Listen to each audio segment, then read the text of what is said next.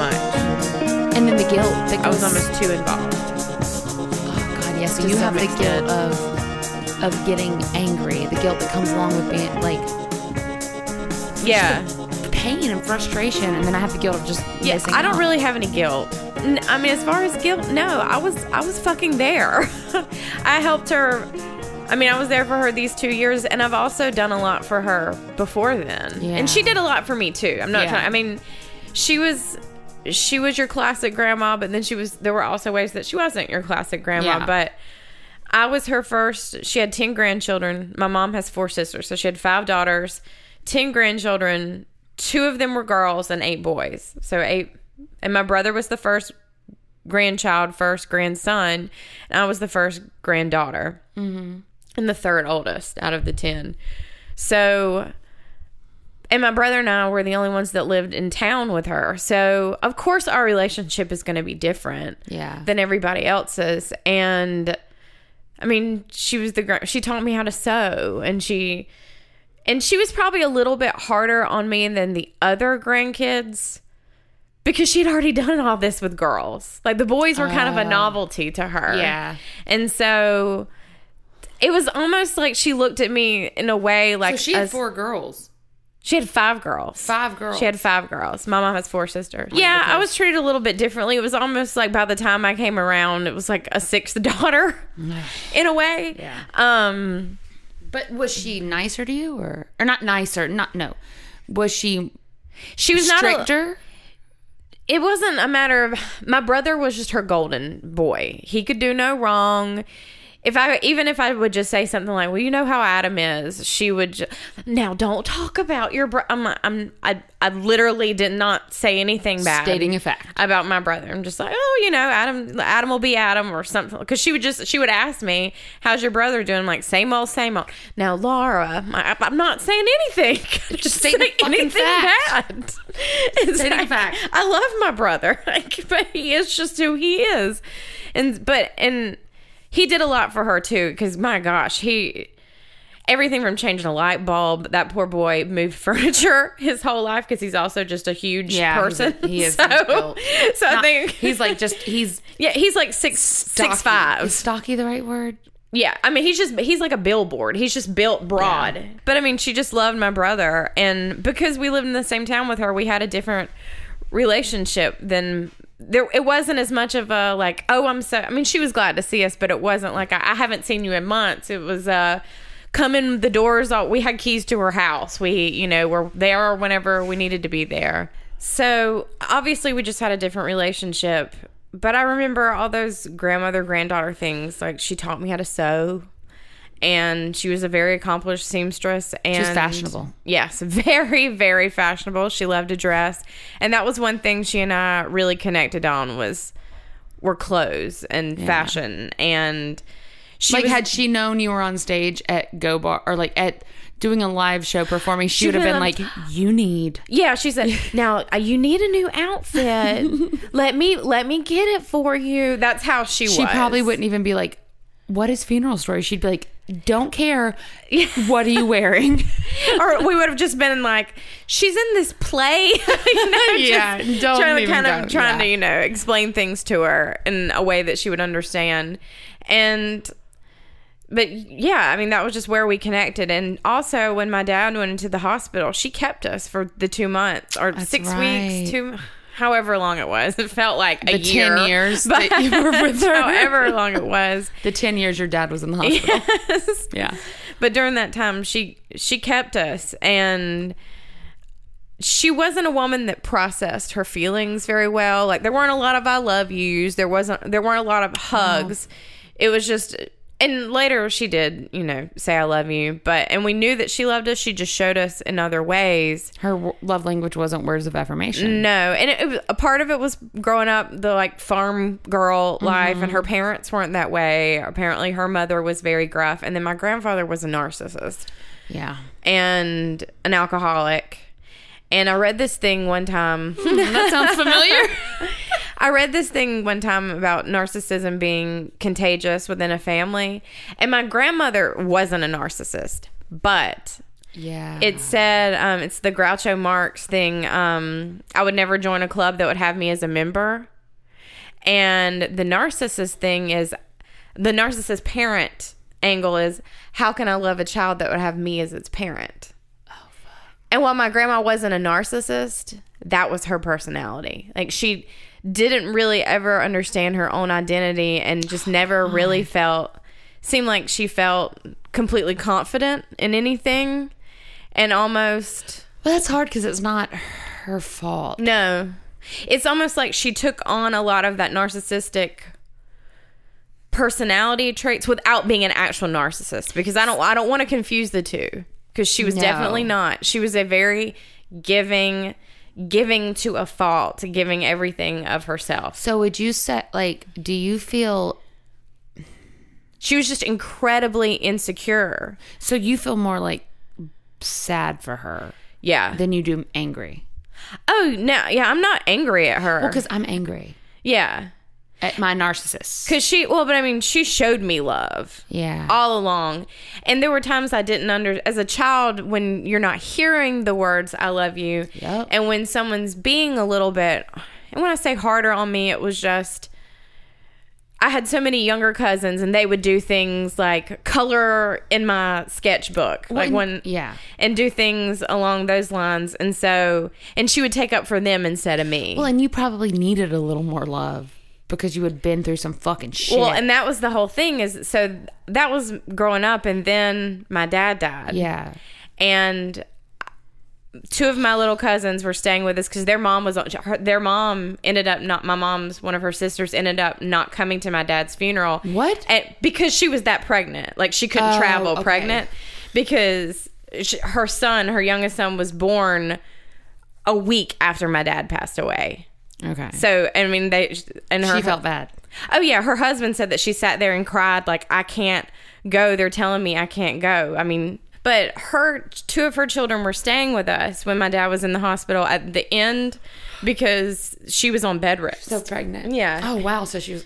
she was on bed rest. So Was she an older mom? Or was that kinda what- but she had difficult. Two of my aunts had fairly difficult pregnancies. End of pregnant, like third trimester, and delivery, like thirty six hour type, you know, labor situation. So, but they were there with us, and my little cousin, um, my we got a phone call that we needed to go to the hospital, and my grandma just started crying, and she said.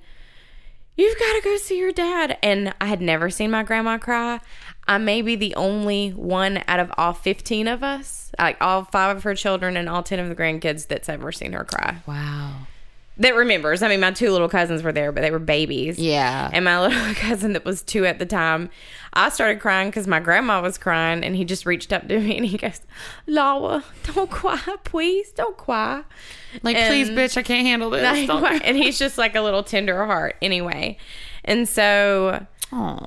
But my gr- my grandma watched us go through that. She watched her mm. daughter lose her partner. She she loved my father. She lost a son-in-law that she Yeah. really cared about, and then she's watching her two grandchildren learn how to be in the world again. So, yeah, our relationship with our grandma was a little different, Different, than the other grandkids because the others, all of my other aunts are still married. Well, the the one that's doesn't have any children. I mean, she's married too, but she doesn't have kids. But the ones that had children, you know, they I don't think they ever really understood why our relationship was so different and sometimes they thought maybe my grandma did more for us than their kids. Oh, weird. Oh, God. So But it's a, so that's just a little bit of the background dynamic. And then it was just different. it was just different. I mean, everybody has their own family issues. I still love my aunts for the most part, and I love my cousins.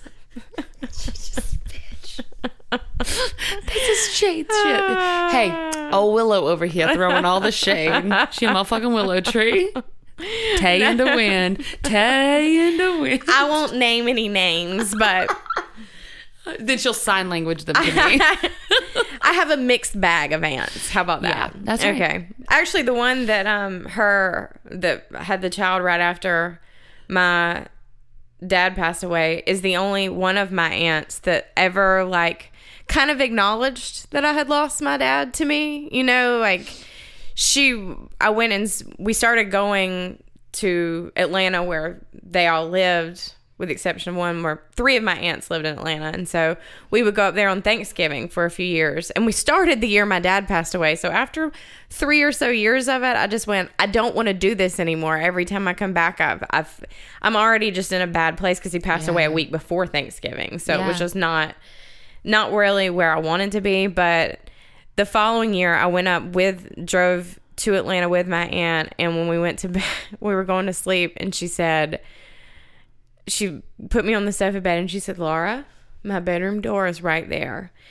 And if you need anything, you just come and get me."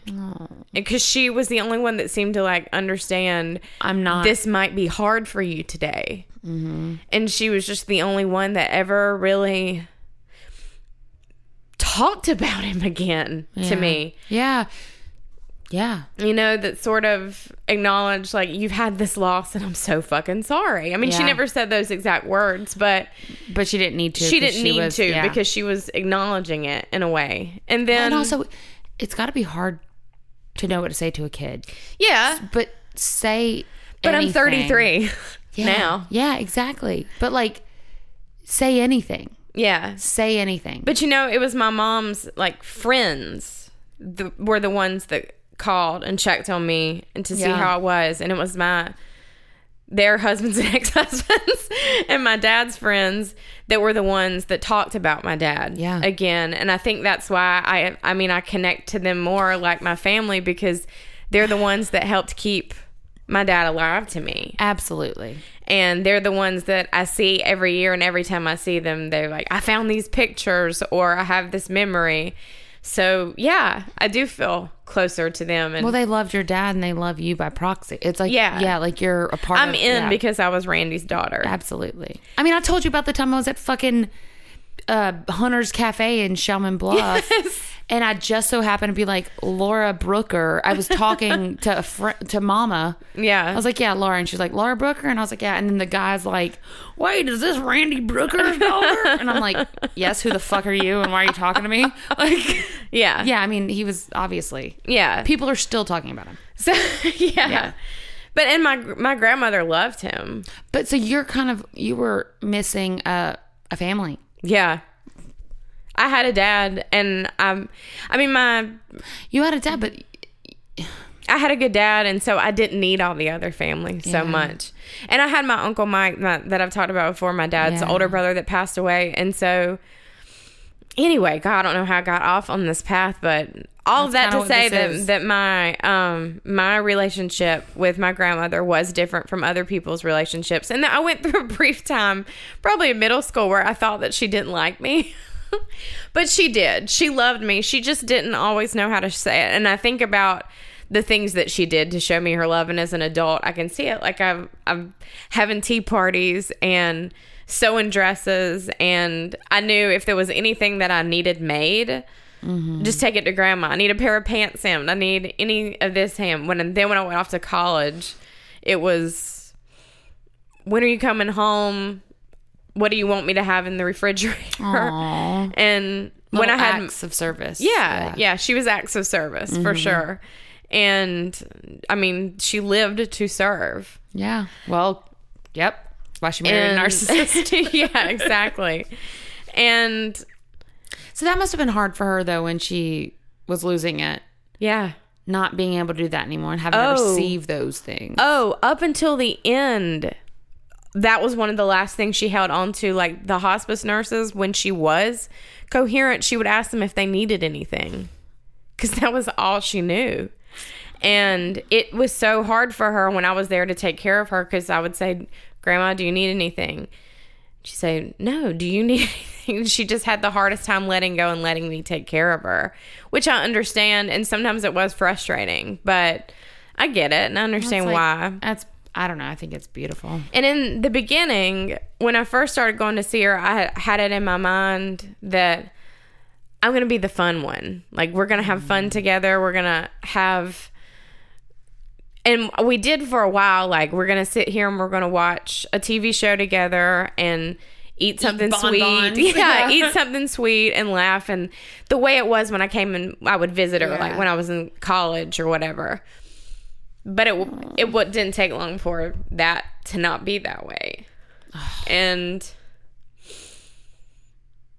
to realize that my grandmother wasn't my grandmother anymore and i'm very good at compartmentalizing. That is mm-hmm. my safety. Mm-hmm. That's how i take care of myself. And when i realized that she was going and i started having feelings about it i just put it in a box and i stuck it to the side knowing that I would have to face it one day, but that I couldn't take care of her and realize that I was losing her at the same time.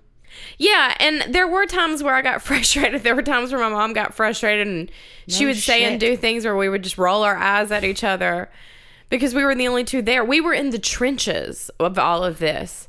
And sometimes my aunts would, I mean, who had all the intentions and they loved their mother and she loved them. I mean, I don't want to Some people can't do it. and, and oh, exactly. And that's what I said. Like, I never got mad. Like, some people really got up in arms. You mean they don't come and help? And I'm like, it's not. It's not that. It's it's. Some people can't do it, and my mom and I are strong enough to do it. My mom has been through enough. real shit. I mean, she's. I'm. I'm I not, felt that way though and I'm not trying to like. about your situation. Yeah. I mean, I've even been like, the fuck is wrong? I'm making notes. And I'm not trying to knock any of my aunts by saying this, but my mom is just stronger than them. But she had to be. Yeah. None of them know Didn't what. really have a choice. no. Yeah. And my mom, it will be the first to admit that she wasn't that strong until she lost my dad. Yeah. And she. None of them know what it's like to for the love of your life to die, and to have to get up and make and raise two kids after that.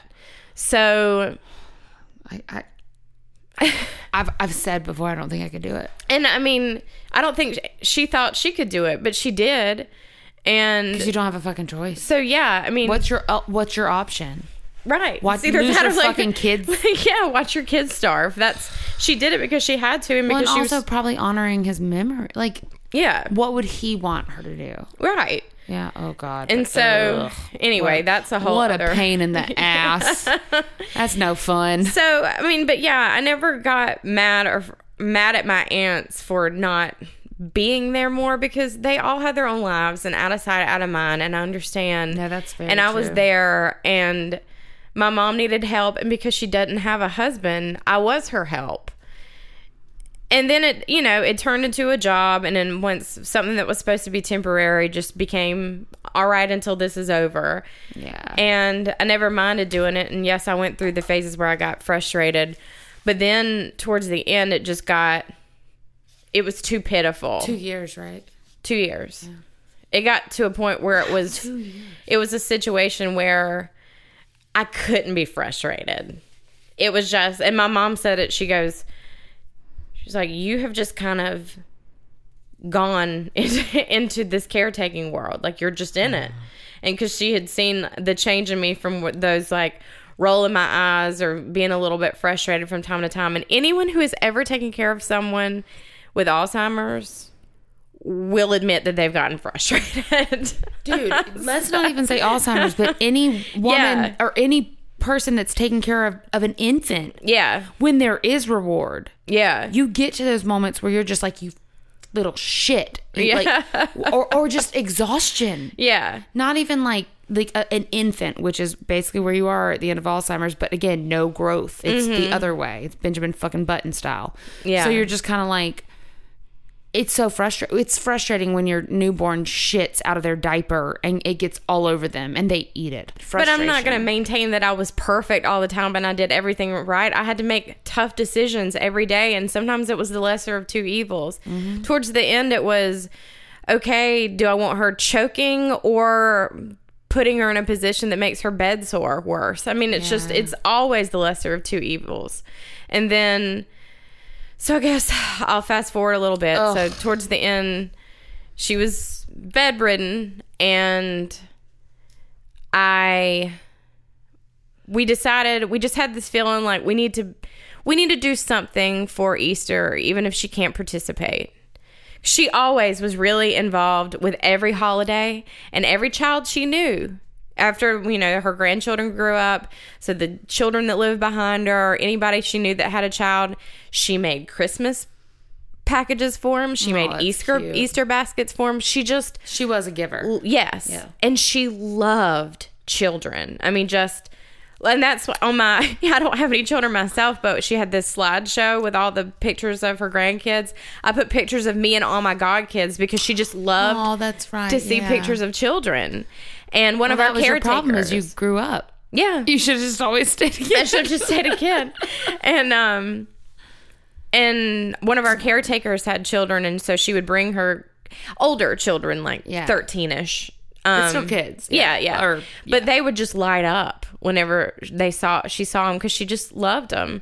And anyway, so I guess I'll fast forward to like the actual Shit. the actual part. So we had our launch party, and that was on a Monday, and I went home High on highs and low lows. High, I mean, I was still like, I haven't even gotten to process fully how exciting and amazing that was because And it really was. it really was amazing. Uh, we And haven't we'll, even well, talked yeah, about we'll that. talk We'll more talk about, about that later. later Yeah, on yeah. another This is not episode. time. yeah. So I was still Yeah. trying to process all of that and went home, spent one night with my husband, drove to my grandma's the next morning. I pulled up to the driveway and was getting out of my car and I saw an email from my mom and I pulled it up and it was one she forwarded me from one of her sisters who we have this family condo and at one point we had rules because we rented out and so at one point there were rules where each person can only get 14 days but nobody's really stuck to that in years and uh, my mom has been the primary care- caretaker for five years with my grandma and so she can't go away on vacation. She can't go any further than where she can return back in I an think afternoon. it's important to state, and if not, we can edit, edit it out. But it's important to state that your mom wasn't your her mom's caregiver because she didn't have anything else going on. No. or because she needed the money, or your mom was the no my mom, my mom didn't get paid exactly. That's what I'm saying. It's not that. I think it's important to state that. oh yeah because your mom did it because she was closest in proximity. Yeah. and She could because do She it. could do it because she had been through some shit. And- Yeah. because it's not like your mom was getting No, she wasn't getting compensation. extra inheritance or some bullshit. So No. a couple of extra days at the family condo Yeah. is not even paid vacation. No. like No, she was getting nothing to do this. It was just what she was she knew she had to do. And also because my I don't know how to explain it, but my grandmother was her backup after my dad passed away. Like that was our backup. That was our respite when Yeah. we needed time away. But so okay, girl, go. So, of course, she was going to take care of her. And of course, we were going to take care of her because she did the same thing to us. And, but anyway, I, when we got the email and my aunt was saying, Susan, how can you do this? Do you think this is okay? That was the language that really bugged me. Do you think it was this is okay because of how many days my mom had used the condo in the previous year? And she was stating how she had stuck to her 14 days and how to how basically how dare my mom use it so much? However, however, two or three of the I can't remember. We sat down and looked at it, but I can't remember the exact dates. Two or three of those. I think we had actually taken my grandma down for two long weekends. Um, one where I took her myself, but they were all under my mom. My mom made the reservation, so Yeah. they were in her name. Yeah. So she And the other aunts did it, but it was always under the that person's name. Yeah, whoever booked it put it under their own name. And But they had like their children go. yeah, yeah, under so, their own name. So if one of their kids went, it would be under their like if I went, if Gary and I went, we I mean we didn't go at all last year, the two of us. But if we did go, we would have put it under my mom's name. Yeah. So, um, but there were two long weekends where we took my grandma. The second of which we had to leave early because we just, my mom was kind of dreading it because it was getting to a point where things were just getting kind of crazy with her. But I said, I feel like we need to try at least one last time. She loved the beach so much. Every Yeah. year she would rent until we got to, a little too old for it and our schedules were just too crazy. But every year she would rent a beachfront two story house in Fernandina for two weeks so that all of her grandkids and all of her daughters and all the son in laws could come and be together. And Yeah. so, I mean, she just freaking loved the beach. And mm-hmm. so I said, I think we need to try and take her just one more time. And if it doesn't turn out, we'll bring her back. You know, no harm, no foul. Yeah. Well, That's what they thought. it turned out and she was just acting so strange and we just said you know what's going on we can tell there we can tell there's something wrong and she thought we had kidnapped her hmm. and taken her to the beach and no one knew where she was and she didn't understand where she was and That's how far we said well how who do you want to talk to people know that you're here who do you want to talk to so that you know where you are and she said i want to call adam that's my brother okay. because normally when she wanted to talk to somebody, it was Adam and sometimes her oldest daughter. So she called. We we called Adam and said, "We've got your grandma here. She thinks that we have kidnapped her. so could you please just let her know that she's." Not kidnapped, and so got on the phone with my brother, and He, he- and he was like, "You've been kidnapped. Run, jump off the balcony." oh my god, That'd be what some if he did? shit. That'd but be he he said, um, and my brother is very. His grandma was his. his everything. oh my, yeah. I Did mean, he lose it at the funeral? yeah. So, um, I mean, he's a big teddy bear, especially when it comes to his grandma. So, you know, he's on the phone with her and talks her down, and she realizes she maybe hasn't been kidnapped, and so. Maybe you're not kidding. I said, Mom, do you think maybe you should call Adam back and make sure he's okay? And she said, Yeah, I probably should. And while the phone's ringing, I said, I said, ask him if he's got the ransom money. Uh, shut the fuck up. Are you serious? of course you did. And she just started laughing. So when she answered the phone, so when Adam answered the phone, he was like, No. Hello. And she goes, Do you have the ransom money? Because, I mean, You have to laugh. you have to laugh or You you'll have go to laugh. fucking crazy. yes. And so That's one of the biggest things about ambiguous grief is uh, and Rachel will talk about this tomorrow. Laughing at absurdity. That's one of the Yeah. biggest coping mechanisms. And so, I mean, in that Yeah, so moment, what did- what did he say, though? He just started laughing too, and so I think it it made us all feel a little bit better. But any, anyway, I say that to say the two of my two of the long weekends that my mom had booked were to take We're not vacation. were vacation, No. and then my mother has not had a full week's vacation in five years. So she tried three different times. One time my grandma fell.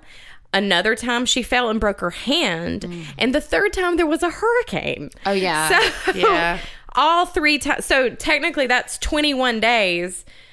Even more. No, that would have been like, let me see. Yeah. Yeah. So, we're starting a GoFundMe to send Susan to Fiji. so that's 21 days that she tried That's awful. to have a long weekend long and so technically my aunt that's being petty and accusing her of using the condo too much um was actually at the beach longer than my mom was last year So I actually had been gotten to use more days. Jesus, see you next Tuesday. So, and it's so crazy because my this is an aunt who like no, it's also fucking crazy because how fucking dare you? and I I mean this is she has made it very clear to me my entire life that she does not care for me. I don't know what it is about me that she does not like and it's fine. I'll harbor no ill will towards her on that front. Like some people you just aren't going to like. But her husband is one of the nicest people alive. I love her children. I would do anything for them. And And do they treat you that way? Or No. do they treat you? They don't treat you the same way. No, not at all. They're like so cool and so sweet. And so, I mean, and I get this email and it takes a lot to make me angry. I don't get angry very often. I can maybe You've all seen how I treat her. or I heard. mean, in my adult life, I could probably count on one hand all the times where I've been like rageful. And this was one of them. like go to a dark place. talking to my mother that way when my mom has given up so much mm-hmm. the last few years to take care of my grandma and it just upset me so much i was pacing around the yard before i went in and How dare you? I get inside and the caretaker says your grandma has had some funny breathing issues and um and so we've put on these like some medicines that help dry the throat and trying to do and she's always had terrible allergies and I always said I don't how she'll understand how she'll survive spring. yeah, you did say that. You said that on the on on a recording. do we do we air that? I don't know. But I very clearly remember you saying that Yeah. because her. Oh man. Because her allergies have always been so bad and this was a really bad Oh, it's been awful. pollen year. It's been awful. And It's been it's been the highest it's been in like ten years. yeah, I mean, it's been crazy. Yeah. And so when they said that she had a lot of congestion, I wasn't surprised. And my mom came by that evening and I just said, you know, just she, grandma just doesn't, she's, oh, then the night before, when I had gotten there, the night before, when her caretaker had been there, said that she had been coughing all night and just like almost choke coughing on stuff and that she had mm-hmm. used these little sponges. And anyway, so by the time I got there, There was a shift. yeah, the cough was slowing and she seemed better and the, the cough was getting No, better. It's just everything's lining up. Yeah. I remember when you were like, I think this is it. And then you were like, well, just seems like it was a. yeah. And so that but yeah, so that night my mom came by and I took my grandma's temperature and it was What a night is 100 this? What night? This was the same night. So Oh, Wednesday was- night? Yeah, it was the Wednesday night that I 28th. Yeah, so I got this email and I immediately had to go from I couldn't even process my anger about what was going on because I had to go right into caretaker mode. Like, there's a change. This Mm-hmm. is different. She's not doing well today. So while this aunt of mine is being petty over how many days my mom got at the condo, my mom gets off work and this is what we're dealing with. And then But that speaks to how out of touch that. yeah, exactly. And so then the we called in a hospice nurse because when they're running a fever, when you're not sure, you call ho- the hospice nurse. She came and she said, I think this is the beginning of shutdown. I've been here before. She had come before when my grandma had an allergy attack, and she said, This is different. I think this is the beginning of And they know. shutdown They know. and they've seen it. I mean, this was a nurse that had been in, I think, like thirty years almost, twenty something, know. close to thirty, I think. It- Hospice nurses always know. They there's this hospice is end of life care. yeah, They know. and you know, but my mom and I just, But at this point, you're like, it could be any day or it could never happen. and she said, I don't think it's going to be overnight. I think, but you're looking at maybe two weeks. And so my mom, and the, what was killing me is every time my grandma like she was mostly asleep, but when she would start coughing, she would like look so scared. Like there would just be this look of fear in her eyes. And she hadn't shown any fear towards death in a long time, but I'm sure it's like scary to feel like you're choking. God, yeah. And so the the hospice nurse gave her an Ativan, which helps calm them. And the cough got better because it she was she wasn't all tense anymore. It was she was more relaxed. And so my Probably shallow breathing too at this yeah. point. Yeah. And so my mom, um, my mom and I are just like ho- holding each other on the couch, like realizing that this might be the end. And there's this sense of like, okay, there's a light at the end of this tunnel. But as soon as this light goes out, or as soon as we get to that light, we're going to have to process all these things that we've been holding back for so long. And it was kind of the beginning of that. And so I told mom, I said, I'm going to stay on the, sleep on the couch with her tonight. I'm going to stay in here with her because I couldn't stand if she went in the middle of the night looking scared the way she mm-hmm. did. I was like, I can't deal with that. So if she wakes up, I want to be with her. And it had been a long time since I had slept in the living room with her. And so my mom said, Well, I'm going to go home. And my mom lives, you know, 25 minutes away from my grandma's house. And so she went and got her clothes and came back in because she was in her mind like if it does happen tonight i can't let my daughter but even though Either i had one. i had prepared myself for that because as much as you think you can Moms are protectors. Oh, of course. And I had said, you know, I I at one point I realized she might not wake. I might go in there to check on her one morning she might have gone in her sleep. So I had to prepare myself for that a long time ago, but mm-hmm. my mom was like I told her you don't have to stay, but I want you to be here Yeah. at the same time. And so she went and got her um her clothes and came back in and stayed there.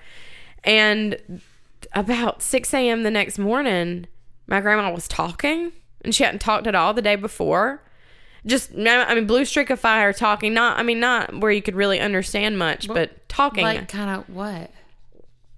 just like you'd hear a name here and there, you'd hear a random word, but it wasn't anything. It would just be like, mm, mm, mm, um, um, um, Casey, love, computer, just a word here and there that was coherent and but it was just more than I heard in, Heard in a, a while. And then I said, "Hey, good morning," and I grabbed her hand, and she just smiled. And so the hospice nurse came in on her rotation, and she said she took her vital, and she said all of her sounds sound good. I don't hear any congestion in her lungs. I don't.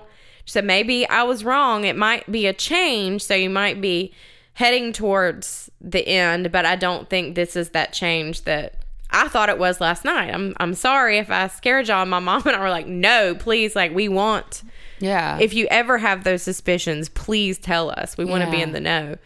So, I mean, we knew that it was probably a change, but maybe it, the end wasn't as near, Near as, we, thought. Yeah. So I continued my normal shift, went home for the weekend, and over the weekend, a couple of my other aunts, not one, not the one that sent the email, but a couple of the others Of came not. came to um to see her, and they were planning just staying one night and going back. Yeah. And I guess things got started getting bad that day. And she had been on oxygen. They had, they put her on oxygen the week before, the week when she was having the breathing problems. And um and my mom called me and she said, "I think it's what the nurse was the hospice nurse was thinking I I think So that day this that is the beginning of shutdown." the day that you had was the last one like that. Actually, Easter was the last day. Okay, so this Easter was was the first weekend of, of okay. So there was all right. So thirty first, so there was Wednesday, twenty eighth. The twenty eighth. I was just talking about when this all April- began. April Fool's Day was Easter this year, right? Yeah, Yeah. So April first was a Sunday slash Easter, and my mom and Gary and Adam and I all came to her house and we cooked. And even though she couldn't really participate, we just thought, you know, maybe having some people in the house, just some new life and energy. And it was a beautiful day. So we opened up the doors and we sat on the porch and we tried to interact with her. But she was just in kind of a funny mood. And I'm not sure if She it was. thought you had kidnapped her. I mean, who knows? I mean, who knows what was going on in her brain? Who knows what we were, what we were absorbed? She was absorbing. Um, sometimes she would get paranoid when people laugh. Sometimes when people laughed in the room with her, she would laugh too, like she wanted to be in on, in on the joke. Sometimes you'd laugh in the room with her, and she would start to act paranoid, like you were laughing at her. Yeah. So who knows what she was? But we wanted to have some sort of thing in her house for Easter. Well, she's like with Alzheimer's. You're like a. I think that's a great idea, and that's what you should do. yeah, But it was for someone with Alzheimer's. It's it's Alzheimer's. It's like you are a kid with no family on an island alone. You know no one. Mm-hmm. Everyone there is a stranger. yeah, and they're probably out to get you. yeah. So it's a yeah, it sucks, man. Yeah. And you never know when she's maybe having enough clarity where she might recognize Adam or she might say, Oh, I'm so glad that there are people in my house. And all the books tell you, I mean, when you read them, that you should start letting them withdraw. And so I saw it a couple of times when my aunts came to visit and they were sort of trying to do a lot with her. And I understand. But knowing You can't make up for lost time. No. because it makes you feel better. and just knowing her at that point Mm-hmm. i could tell she was exhausted and she was so worn out and so because she was having so much stimulation on the weekend a lot of times i would just kind of leave her alone i mean i would come in and i'd smile at her and i'd grab her hand and i would say know you know good morning but i knew she needed to retreat Mm-hmm. she needed to let go and i was trying to give her that and so but on Easter, I was going to feed her, and she had not been aggressive in a really long time. Yeah. Or I say a really long time. It'd probably been two months since the last time she had been aggressive with me. Mm-hmm. And so it just kind of came out of nowhere. But she slapped me in the face On Easter. and said, You get the hell out. And I think she had a urinary tract infection Yeah. because that's a sign of a urinary tract infection. And she was having a couple of other signs. And I think, I don't think that it would have stopped her to put on. I, I just think that's maybe, I have a suspicion that that was going on and it helps like speed up the process Yeah. a little bit. But so that happened, and then I called my mom to come in there. I was like, "She's having a moment. I think we need to give her some Ativan, but maybe you should try because she's not responding well to me." So we got her an Ativan, and she went to sleep. I wasn't able to give her the antibiotic. I was going to start her on the antibiotic that night, but I couldn't because she went to sleep. The next morning, I got up with her, and she, um, or I saw that she had gotten up and I was like, Good morning. And she kind of smiled at me. And I went in and fixed her breakfast and went in back in, went back in to feed her. And she was already asleep again, which happened a lot. Yeah. I wasn't, it was just when you see their eyes open, you're like, All right, get the food, get the food, see if we can Yeah. get something in her today. And she was already back asleep. And then the new care, the, the next shift caretaker came in. And so I went home and, um, This was Monday or no? This would have been Monday. Monday, yeah. Yeah. And I it was a, a little bit different schedule. Normally I don't work on I didn't work on the weekends. We had a caretaker on the weekends, but I had taken a weekend shift so that I could be off a couple of weekdays Yeah. to cuz my other god kids Yeah. were coming to um God, that's right. to come and stay with me for a couple of days. And I mean, we had had that on the books for 6 months. The which- other God kids. my older The- ones, the first original- ones, the yeah. OGs. my first, my first two godchildren. Um, I guess OG is not the right term. Sorry, guys.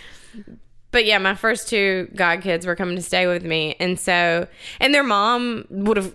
She totally understood, and their grandmother was. that's what I remember when it all happened. I was like, wait, do you have Keegan and Auburn? Like, and you were like, no. no, I mean, and they knew what was up, and it just was really They're weird old- they're- timing. They're, much older than yeah, yeah, yeah, yeah. Um, and their grandmother, their Gigi, lives in town, so she said if anything goes on, I'll. They were mainly coming to stay with me because they wanted to come stay with me, and I had been promising them. Yeah. It wasn't that it wasn't their only option. Layla would never forgive you. yes. So it, my shift was just a little bit different, and while I was keeping them, my mom said, called me, and she said, "I think you know, uh, your grandma's taking a turn and maybe this is the beginning of shutdown. But I just had to lay eyes on her and know for myself. Like, said, I won't. You've been there. I have been there and I would know if the change was different. And so I called um, the my godkid's grandmother and I just said I need to drop them off a little bit early. Their things aren't good with my grandma and she's like, "Of course."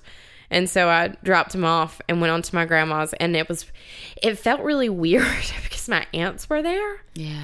and they were kind of taking over Of course. and it felt i mean i'm really glad they were there for her but it was just You think I mean- helped her pat like transition? maybe um i'm really glad that they were there for her but it just felt so strange because it was not at all how i imagined it. I always because it had just been me and her and mom for so long it felt like weird that there were people i'm not that they were there but that they were taking over Oh yeah. and it wasn't a it's not a jealousy thing it's like it was not like i it just it made me feel really anxious and also one of my you would imagined it. one of my aunts is kind of an energy vampire and i'm an energy sponge Mm-hmm. so when her when her energy is a certain way it just makes me i feel it Yeah. i feel it very deeply and she um so it was it was just kind of strange and we went in there and So when you say you're an energy sponge, what she means is that she feels everyone's emotions. So by energy vampire, it means that the aunt is taking yeah the energy from her. And so she's already her energy is already gone because she's absorbing everyone else's. yeah So it's like tenfold. Yeah. Miserable. it's it's very intense for me Exhausting. Yeah. I get emotionally, Emotionally, exhausted by yeah. people because I Yes. can just feel what they're feeling. Yeah. And It's a gift and a curse. it's a gift and a curse. And so um we we're just all sort of gathered around her and uh, I knew it was different This when is I Wednesday? walked in. Yeah, this was the following Wednesday. the day that yeah. So I just knew that things were different. I had to lay my eyes on her and just know for myself. What like two, three o'clock? This was at like twelve o'clock. Okay. And so I went and got some lunch and came back to the house because at this point I'm like, I don't know if it's today. I don't know if it's two weeks from now. I don't. I don't- I mean, I don't know how long her body can. Your body can live. I mean, a little over a week. I think it's like ten days to two weeks without food. It's three minutes without oxygen. Yeah. Three days without water. Three weeks without food. Yeah, yeah. So Three minutes without oxygen. Like the fuck. So, yeah. I mean, and she was you- on oxygen, so she was good Yeah. there. three so days without water. Three weeks without food. Three weeks without food. yeah. Crazy. So we were gathered around her, and she, her temperature was kind of going up and down. And a couple of people came and visited. In fact, um, her my grandma's sister Hilda, who she was very very close to. They were the two in Waycross, and they would talk about each other, and they'd get mad at each other, but they were one another support. Hilda's Hilda's husband died years ago, and mm, like before my grandparents got divorced, and then my grandparents got divorced thirty years ago. So they were each other's support system, Sure, yeah. and lived right around the corner for so many years. Um, she had passed away a year before. Hilda. Yeah, Oh wow. so they were and anyway, so all of a sudden there was a change in my aunt um noticed that she was getting call, cold and said we need to call your mom and tell her to come on because my mom said my mom went to work not uh, because she didn't know, really know like what you can't just take two weeks off work willy nilly. Most people can't. And so she had gone on into work and she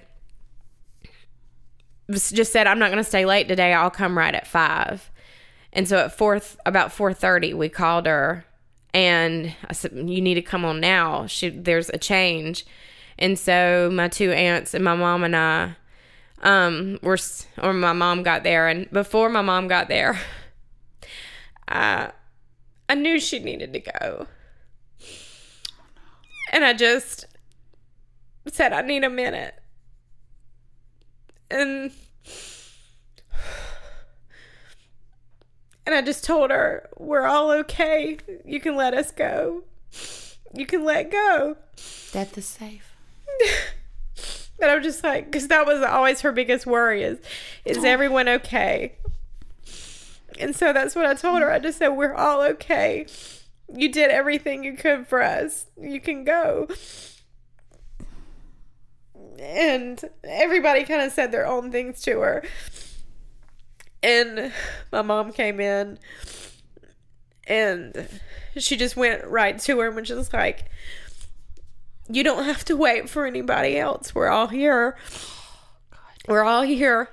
And we just stood around her.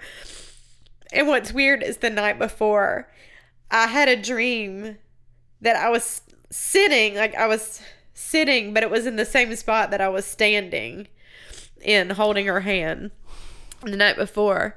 And so it was just every breath you're like, was that the last one? Yeah. Was that the last one? And then there was one last big breath, and then the death rattle. and it was 5:14. And so if my mom had waited till 5, she wouldn't have made it. And she said she would have been fine with it, but I'm glad that she was there. And what was so and so then it was just instant. We went through the whole, you know, called hospice. They came to get the body. Time of death. Yeah, time of death, all of that. And I called hospice and let them know. And to get the body. huh? Yeah. It's, it's just hearing you say it is And just so like this is matter of fact. and she had because she hadn't had a, a chance to get a bath her nightgown and my mom had found these like really nice nightgowns that and all the nurses always said these are just the prettiest nightgowns because she loved to dress. And so we put her a clean put on a clean nightgown and her feet. She always had on socks and she loved little whimsical like socks that were like printed. Yeah. And so I went and I found a pair of like My bitch. Easter Eastery springy socks to put on put on her. And oh, you know at this point she was down to probably 75 pounds. And Ugh. they took her off. And we started you know we realized it's a year to the day that her sister passed. And we started saying Oh, this is John's. John, yeah, John, who John who does our theme music. His um His grandma. his grandmother was Hilda. Ugh. And so, Wait, are him and Preston brothers? co- first cousin, First, okay. same grandma. They have the same grandmother. Okay, okay. And so, I um, Shit, man. so, but we started joking around saying, you know, Hilda's. They you probably get a one year anniversary party in heaven, and so she's saying, Annette, I need you to come and do the flower arrangements, and you're supposed to be my guest. And so she just waited till the last minute. And so she could get there to do the flower Well, arrangements. and if they talk shit about each other, Hilda was probably like, "This is my party, bitch. this is my anniversary. This is not your welcome party. Sit down and shut up."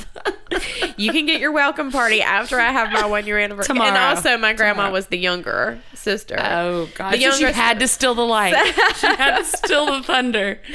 so we were joking around about that, and um, That's good. and so, but you know, we all went into immediate funeral planning mode. So when you said called hospice, and like it came and got the body, well, they they call we call hospice because that's when you're they're under hospice. That's who you're supposed to call. but when you say like get the, The funeral- body, funeral did home you came. feel when she died, when the breath stopped, that it was no longer your grandmother?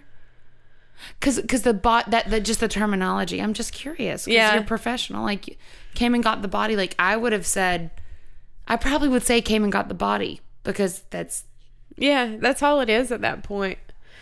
The entity that was life now is no were my longer mom there. or my daughter. I don't. I can't tell you They how came I would and got react. my mom, or they came and got my daughter. Like, yeah, but that's just and the body. It just changes. yeah, So it's not you being disconnected. It's just like that's all that's left. It's just the body. yeah. Fucking sucks. This podcast sucks. no. We're done here.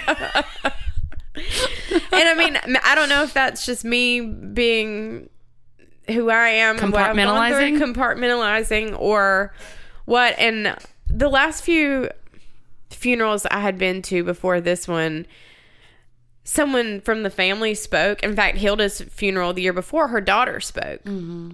But I mean, like Anne's Anne's mom's funeral, her and her brother spoke. and spoke at her Anne and her brother spoke at their mom's funeral. after how many Xanax? No, none because she was pregnant. Oh my gosh. She was like eight months pregnant. And Some outside strength. yes, just- yeah. she has been. She has amazed me through the last little over a year now. Kind of like Jenny facing Mike. On honestly, Yeah. like some outside. She said, "I feel like Nana's spirit embodied me." She was just like, Yeah. "I don't fucking." And Jenny's atheist as fuck. Yeah, So for her to say that, it's like, Whoa. there's no explanation for this. No. Yeah. and then um, like I was saying, my grandma's sister, her daughter, spoke at her funeral a year before, the year before, and so I have been kind of the last few months thinking. I mean, as far as on paper, a person that makes a lot of sense to speak would be me. If none of her daughters wanted to do it, and I'm the grandchild. I mean, I've been the one that's with her. I don't fear speaking in public, and that is the number one fear that people have. Yeah. is Is speaking it? in pub. Yes, public speaking is the number one thing that people write down as their biggest fear. Hmm. So, yes, I mean, most people just can't do it. So, to me, since I don't have a fear, I've spent the time with grandma. I'm a writer. I thought. Mm-hmm. I'm on paper make a lot of sense. So maybe I should just go ahead and start thinking of some things to say in case. And I oh, jotted down a thing did. here and there, but I couldn't. I think it's part of the compartmentalizing. Mm-hmm. I couldn't. I couldn't start thinking of the good stuff yet. I was still in caretaker mode. And so I couldn't think of her as my grandmother yet and or the loss of my grandmother yet. And so there were a couple of things I notated, you know, wrote down over time over the last couple of months. And then when we were all talking about funeral stuff, my aunts were sitting in the room together and they were saying, God, there's no way I can do what Nancy did last year. I can't speak in front of I can't I can't be the one that goes up there and speaks. And they kind of all went around and said that none of them could do it. The ones that were there. It was my mom and two of her sisters. Sure. And so when we got home that night, I told my mom, I said, I know that y'all have voiced that you can't speak or and that's perfectly normal, but I feel like I could do it if y'all want someone to speak. I don't have to do it. Yeah. But if y'all want uh, someone from the family to speak, I volunteer. yeah. And in that moment, that's how I felt about it. And then my mom, Like taking one for the team. yeah, Yeah. kind of just because my grandma was a member of Trinity Methodist Church in Waycross, but she hadn't been in a while, obviously, because she's been sick. And, you know, a new preacher that didn't know her was there and it was, so- you know, Oh, yeah. so no, that's yeah. So, that's um, tough. um I just told my mom that if they wanted somebody to speak, I could do it. I felt like I could. And so my mom went to my aunt's the next day and said, if we need someone to talk, Laura has said that she'll do it. And one of my aunts seemed to have a problem Of with that. course. You don't say. And I don't know if it was a problem like it made her feel like if I could do it, she could do it. Like it was an inspiration. I don't know if it was an inspiration or a jealousy or a Was it the aunt that sent the email? Mm-mm, a different one. But for some reason, she just seemed to have a problem with it, which I think upset my mom a little bit because that's her daughter. Sure. Yeah. And my mom was also sort of under the better mindset step of, back. yeah, Yeah. we were all kind of, if anyone feels like they want to speak, any of her five daughters, if all 15 of us wanted to get Yeah. up there and say something, Sure. Then we should be able to. Yeah. And we'll just have a three hour funeral and people will have to Why deal. not? You know, whatever. So My funeral's gonna be at least three days. So that was just kind of what our mentality was. And my mine was that if we want someone to speak, then I'll do it. And then my mom after that, my mom was a little bit like, Are you saying that my daughter can't if she wants to? Because no. And then God, you Um, see Susan being all like, I imagine, and I know this isn't her at all, but I just imagine her puffing up her Bowing up chest, her like, chest. like, come at me, bitch, Come you won't. Why you flexing on me, bro? Like, I could just Jersey Shore as fuck. Like, this is this is where I go to, that Not just cry. only in her mind. and really, she's like, so. you don't think that Laura should speak, or she just kind of and walks off. That's more her so yeah.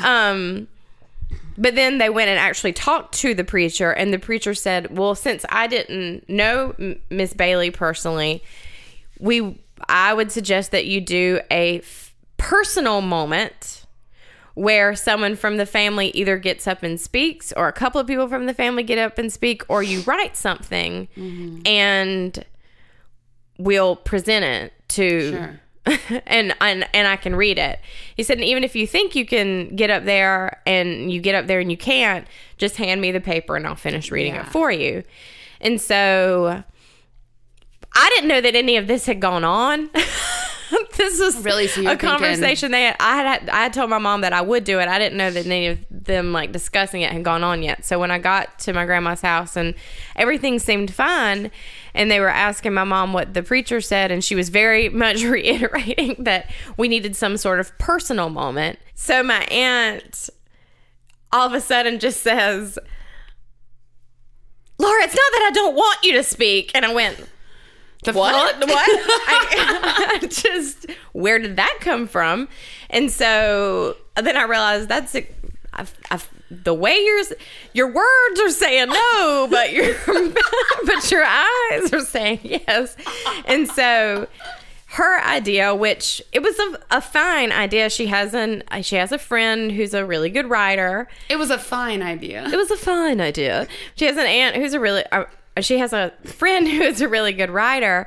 And so her idea was that she would speak on behalf of the sisters, but she would have her friend write the Eulogy. eulogy or the the personal moment and then and then I could speak on behalf of the grandchildren. Okay. and in that moment which it's fine that she wanted to have someone else write it but i thought The least you yeah i'm do. definitely going to write something because we need a personal moment Yes. in the personal moment Yes. because i don't i mean i don't i don't know the woman i don't know how it's gonna sound Yeah. and i i mean What if it was like Fifty Shades of Grey? I mean, and I mean, it's not that I don't trust. It was just a very much this feeling of like I will do it if they want me to. t- Who I'm going to do this because I need something that's been written personally at my grandmother's oh, funeral. One thousand percent. So- Yeah, you need a personal. so operative operative Yeah. word in that word. cannot reiterate the term Person. personal. Person. And then Person. As it was so Personal. weird because I sat down to start writing, and before I had been blocked about things that uh, like positive memories of So my you hired a grandma. ghostwriter. So I hired this ghostwriter. because you know personal. 'cause personal. oh man. Oh god, that would have been some shit. So little plot twist. I don't. I write my own stuff, Casey. I don't hire a ghostwriter, which her house I like it, Carole Rad- Yay! Radziwill. Yay! That's it, Radziwill. Radziwill. Yeah, yeah. I love it. I knew exactly Real of, of New York. What's yeah, up? yeah, yeah, yeah. So this will be our spinoff podcast because there's not enough of those. anyway, So we needed a a detour. so when I decided that I was definitely going to do this, I started having these memories, and I didn't want to speak on behalf of my cousins. I didn't want them to think that I was speaking for them Sure, yeah. because all of our experiences were different. And then I got, I started thinking about the last two years. and my cousins not being able to be there. And oh, I started man. feeling this sense of like protection over them because I am one of the older ones. I mean, How these are the youngest. These are the original childrens that I played toilet with. Oh, You know, Did you do is- that with Layla? You didn't. I didn't. Well, she she didn't stop whining. She didn't get a she didn't get a reward if she doesn't do it. Well, to be fair, she had blisters on her fucking foot. Yeah, she did. Hey, but listen, um, how old's the or question? Yeah. Not listen. Listen. listen. Question: How old? How old is the youngest grandchild? Twenty one. Oh, oh, wow. So yeah. Or yeah. I mean, old He- enough, the youngest but- grandchild passed is the one that um was born a week after my dad passed away. And my dad died 21 years ago. So yeah. Wow. So, um, so I mean, I took care of these, a lot of them, and changed their diapers. Uh, Some of them walked for the first time, you know, and so Yeah. I just started feeling this sense of protection over them and wanting them to know what their grandmother had said about them when they weren't there. And so I started thinking about it from that angle and because I didn't want to speak for them. Yeah. And so that was kind of the maybe we'll put it up on the blog or something. Do you have? Do I have it? I've been wanting to. I was wondering if someone recorded it. I mean, I've been wanting to know what you said the whole time, like since. Where do I have it? I have it on my computer. Oh yeah, I do have it. Do you want me to read it? Yes. Okay. We can always edit it out. No, I want to know. Okay. So I want to. I want to hear what you got to say. All right. So I that was sort of the direction I wanted to take from everything because I didn't want to speak. So I guess I just found it and I will read it. Everyone that met our grandmother knew her as a kind, giving, and creative person. But those of us who had the privilege of knowing and loving her deeply were able to experience the qualities that were at the essence of who she truly was. She loved all children, and any new child that crossed her path could be guaranteed a box of goodies for every holiday. She was a patient driving instructor, always allowing her grandchildren to drive her around without the threat of passenger seat overreaction. As children barely old enough to see over the steering wheel, we thought it was so cool when she let us drive her red minivan on back roads. She loved the beach and would rent an oceanfront house in Fernandina for two weeks every summer so the whole family could be together. She loved clothes and fabrics and thought no outfit was complete without a whimsical accessory, whether it be a sparkly pocketbook, printed socks, or Keds with hand painted flowers on the toe. Jesus Christ. when we taught her the word bling, it became her new favorite word. As in, I love that outfit, but it just needs a little bling. She's me. Bedazzle it, bitch. Her grandchildren were her pride and joy, and she bragged about us relentlessly to anyone and everyone who would listen.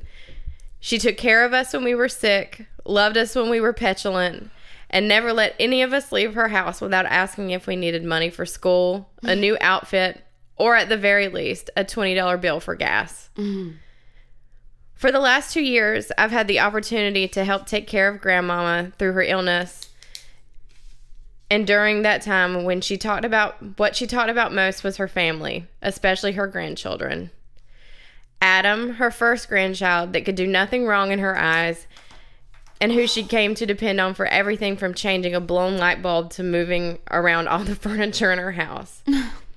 she bragged on Patrick, his career success, You did everyone. And for giving her her first great grandchildren, and on Matthew for finding his niche and loving her beloved Statesboro as much as she did. She talked of what a fine man Eric had become and what he had devoted to provide a loving home for his family. She expressed so much pride in Hannah's intelligence, as well as her drive to further her education and make the world a better place. She spoke often of Ethan's friendliness, charm, and how he always approached her for a few spins around the dance floor at parties. She had a soft spot for Taylor and spoke lovingly of his good heart, kind soul, and how quickly he could consume a box of ice cream sandwiches. she felt a kinship with Thomas and spoke of how much he cared about other people and how he took the time to make sure those around him were okay. And then there's Will, her last grandson, the one that doted on her the same way she doted on us. The amount of pride she showed for him achieving his goal of attending Georgia Tech could light up any room. As for me, I'm not sure exactly what she said about me to other people, but what I personally would like to thank her for is being there for us during our darkest days. After our father died, it felt like we had all been forgotten. Oh God. The world around us was moving on, and in those moments when it felt like the world was leaving us behind, there was Grandmama. Oh. She became our refuge, all of us knowing we could go to her to cry, scream, or just get away. I can't imagine the heartbreak of watching your daughter lose her partner and your grandchildren struggle to find a place in the world without their father. But she did everything she could to step in and help fill the void, and I will forever be grateful to her. There are so many things that we will all miss about her. But for me, it will be those moments that became so typical you can't separate one from the other. The kind of moments I'm sure everyone here can relate to. Like walking into her house and hearing her say your name with the, so much love, then finding her and mom sitting around the kitchen table where I would join them. Maybe she would model the outfit she got for a wedding. Maybe she would regale us with stories from her childhood. Maybe we would discuss ideas and creative pursuits. Maybe we would laugh over a takeout plate of fried shrimp from Michael's Deli. But the evening would come to an end and we would say our goodbyes. She would tell us to be careful and we would part ways. Until next time.